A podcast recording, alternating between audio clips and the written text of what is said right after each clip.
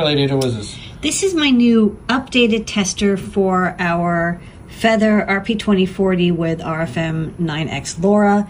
Um, I did this board before and I had this module kind of like dangling off these pins here and I wanted to clean it up a little bit. And one of the things I added to our Brains tester board is uh, this EYE-SPI connector. And this has SPI and I2C and lots, lots of GPIO. So it's got way more pins than just these because it's a tightly packed uh, connector. And then over here, you see I have a LoRa module, and this antenna and this antenna are coaxial. And so uh, when I put this board down and I do the test, um, the RP2040 programs the client board, the uh, Feather, and then communicates with the LoRa module, uh, sending data back and forth at hello world, and make sure that the um, signal strength is correct. So this is a nice fast test for our new Feather LoRa boards.